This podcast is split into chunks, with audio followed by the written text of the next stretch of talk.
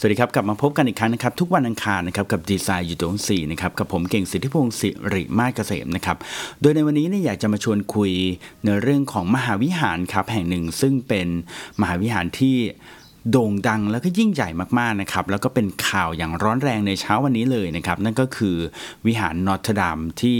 ปารีสฝรั่งเศสนั่นเองนะครับ วันนี้จะมาชวนคุยครับว่าทำไมมหาวิหารแห่งนี้ถึงเป็นที่โด่งดังนะครับ แล้วก็เป็นที่กล่าวขวัญกันอย่างกว้างขวางมากมายนะครับ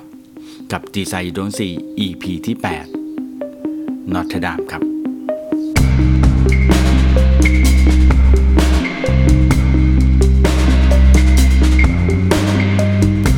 อนที่จะไปพูดถึงประวัตินะครับแล้วก็ที่มาแล้วก็แนวความคิดของการสร้างมหาวิหารแห่งนี้ต้องบอกก่อนเลยว่า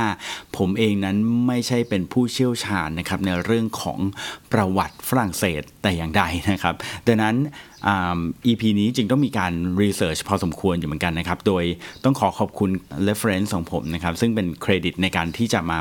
พูดในวันนี้นะฮะ โดยผมมีทั้งหมด 4 ซอสด้วยกันนะครับ เครดิตแรกเนี่ยนะครับก็คือวิกิพีเดียนั่นเองนะฮะ อันนี้ง่ายสุดนะครับ เครดิต2นะครับก็คือจากเว็บตะลอนเที่ยว .com นะครับ3เนี่ยนะครับมาจาก Facebook นะครับของคนคนหนึ่งผมไม่ได้รู้จักเป็นการส่วนตัวเห็นเขาแชร์เยอะนะครับ ก็คือคุณนิติพันธ์วิภาวิทย์นะครับ แล้วก็เครดิตที่ 4 ก็คือไทยรัฐ .co.th นั่นเองนะครับงั้นเรามาเริ่มกันเลยดีกว่า นอตเทดามนะครับมีชื่อเต็มๆนะครับว่า Cathedral Notre Dame de Paris นะครับซึ่ง นอตเทดามเนี่ยนะครับเป็นมหาวิหารที่ยิ่งใหญ่มากๆนะครับอยู่ในปารีสนั่นเองนะครับซึ่งเชื่อว่าถ้าใครก็ตามเคยไปปารีสนะครับเคยไปฝรั่งเศสนะครับต้องไม่พลาดที่จะไป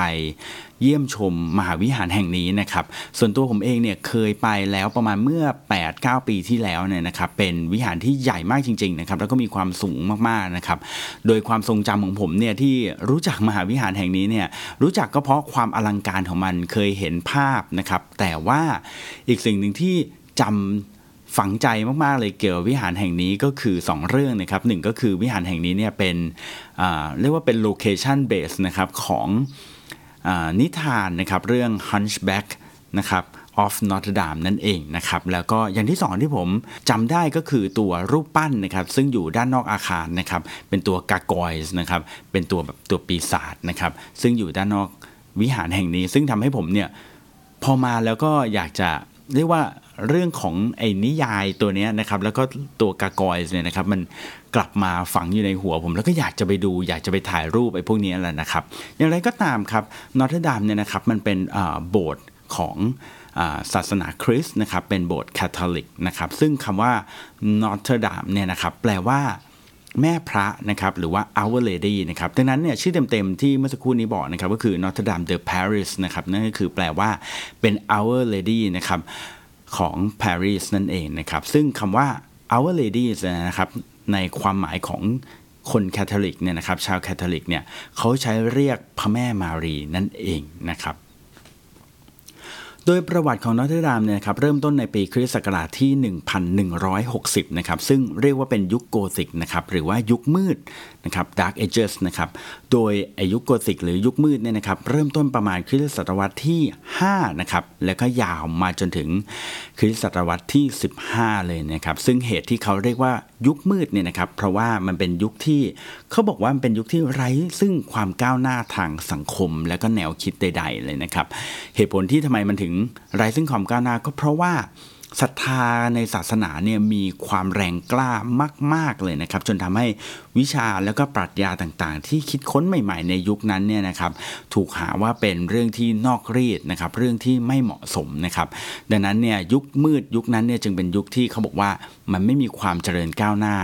ทางสังคมหรือแนวคิดใหม่ๆ สักเท่าไหร่นะครับดังนั้นเนี่ยถ้าเกิดว่าเราไปดูหนังหรือว่าดูอะไรก็ตามที่พูดถึงในยุคนี้เนี่ยนะครับก็จะเป็นภาพที่บอกว่าดูมืดมืดดูอึมครึมอยู่ตลอดเวลาเลยนะครับ ซึ่งในเชิงของศิลปะเนี่ยนะครับใบหน้าแล้วก็ภาพวาดของมนุษย์ในยุคนั้นเนี่ยนะครับรวมถึงรูปปั้นด้วยนะครับก็จะเป็นแบบใบหน้าหน้าตาที่แบบว่าดูเรียบเฉยนะครับดูแบบว่าไร้ซึ่งอารมณ์นะครับไม่มีมิติใด ๆ ทั้งสิ้นนะครับจะมีอารมณ์ก็แต่เพียงพวกรูปปั้นของสัตว์ประหลาดเท่านั้นนะครับซึ่งมักจะมีอารมณ์มีหน้าตาที่แบบว่าดูดุร้ายประมาณนี้นะครับ ซึ่งนะครับจุดกำเนิดของนอตเทดามเนี่ยนะครับก็เริ่มต้นในปี 1160 นะครับเมื่อบิชอปมอริสนะครับเดอชูลี่เนี่ยนะครับซึ่งเขาเนี่ยได้รับตำแหน่งให้เป็นบิชอปแห่งปารีสเนี่ยนะครับเขาก็เห็นว่าเฮ้ยโบสถ์ที่ตั้งอยู่ณปัจจุบันเนี่ยนะครับมันเล็กไปมันไม่ยิ่งใหญ่ไม่อลังการไม่สมฐานะนะครับ จึงได้มีคำสั่งให้รื้อทิ้งแล้วก็สร้างใหม่ครับ แต่ว่าก่อนที่จะรื้อทิ้งแล้วก็สร้างวิหารอันยิ่งใหญ่อลังการแบบนี้นะครับ แน่นอนว่าต้องมีการรื้อบ้านเรือน แถวนั้นออกไปหลายหลังเลยนะครับ แล้วก็ต้องสร้างถนนใหม่ด้วยนะครับ เพื่อที่ว่าจะได้สะดวกต่อการขนส่งวัตถุก่อสร้างได้นะครับ โดยนอตเทดามเนี่ยนะครับได้ถูกสร้างอยู่บนเกาะเล็กๆ แห่งหนึ่งนะครับที่มีชื่อว่าเอลเดล่าซิเต้นะครับกลางแม่น้ำเชน นั่นเองนะครับ แต่ว่าความยิ่งใหญ่ของนอตเทอร์ดามเนี่ยนะครับ ก็ผมคิดว่าไม่เพียงพอที่จะทำให้คนเนี่ยกล่าวขวัญถึงนะครับไม่ใช่แค่ยิ่งใหญ่และสวยงามเท่านั้นนะครับ แต่จริงๆแล้วเนี่ยมันเป็นเรื่องของการก่อสร้างในรูปแบบใหม่สำหรับยุคนั้นด้วยนะครับ ซึ่งทำไมต้องมีการก่อสร้างในรูปแบบใหม่ด้วยนะครับ เป็นอย่างนี้ครับในสมัยนั้นเนี่ยเขามีความเชื่อนะครับด้วยศรัทธาของศาสนาคริสต์ ที่เขาบอกว่าพระผู้เป็นเจ้าเนี่ยนะครับจะปรากฏขึ้นบนโลกนี้นะครับในนามของคำว่า divine light ดังนั้นเนี่ยนะครับยิ่งมีแสงสว่างสาดส่องเข้ามาในโบสถ์ได้มากเท่าไหร่นะครับ ก็ยิ่งจะทำให้มนุษย์ผู้ศรัทธาเนี่ยนะครับ ทั้งหลายเนี่ยสามารถสัมผัสได้ถึงพระองค์มากขึ้นเท่านั้นนะครับ โดยไอเดียก็คือโบสถ์เนี่ยต้องสูงโปร่งแล้วก็มีแสงสว่างสาดส่องเข้ามาให้เยอะนะครับ แต่ว่าการที่จะทำให้สูงโปร่งเนี่ยนะครับเขาก็มีความคิดว่าเขาก็ต้องยกหลังคาให้สูงขึ้นนะครับทำหลังคาให้โค้งให้แหลมขึ้นนะครับ จากเดิมเนี่ยที่ปกติเนี่ยหลังคาโบสถ์มักจะเป็นหลังคาแบบวงกลมถูกไหมครับที่เขาใช้ในตั้งแต่ยุคโรมันเนี่ยนะครับ ทีนี้เขาจะปรับให้เป็นหลังคาที่มีความโค้งมียอดแหลมนะครับ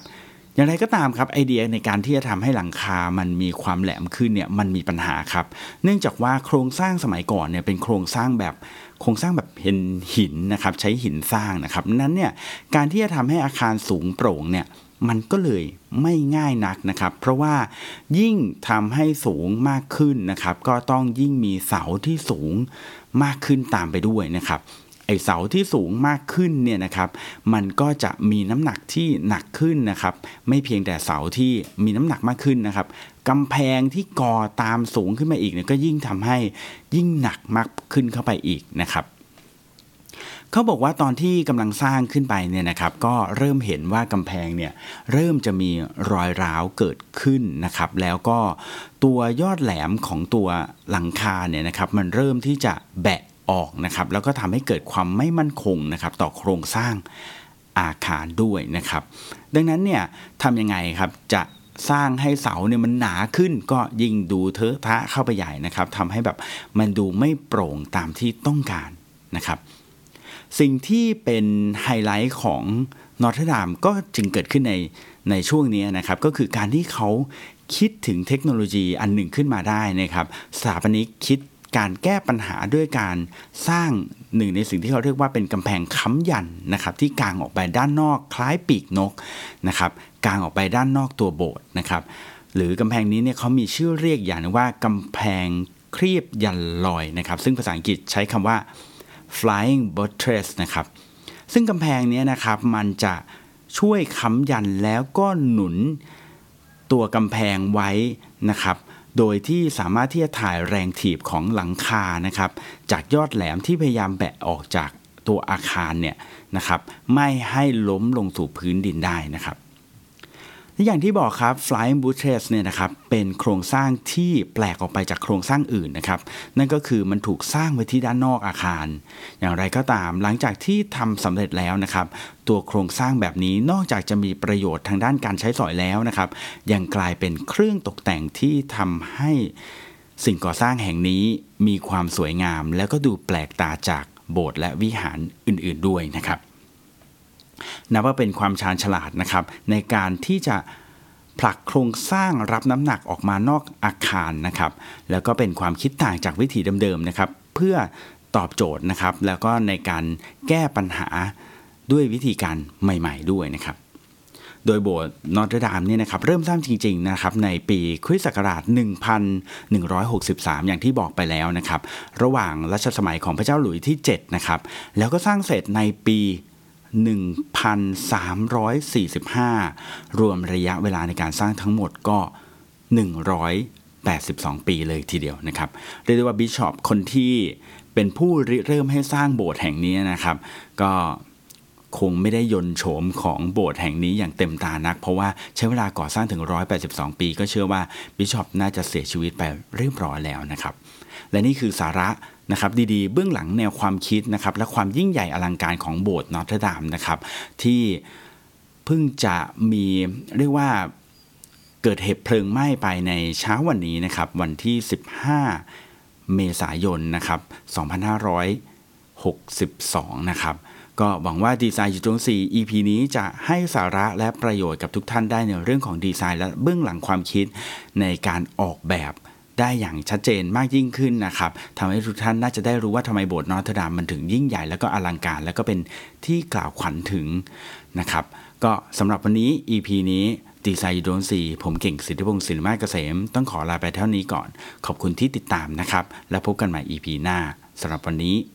สวัสดีครับ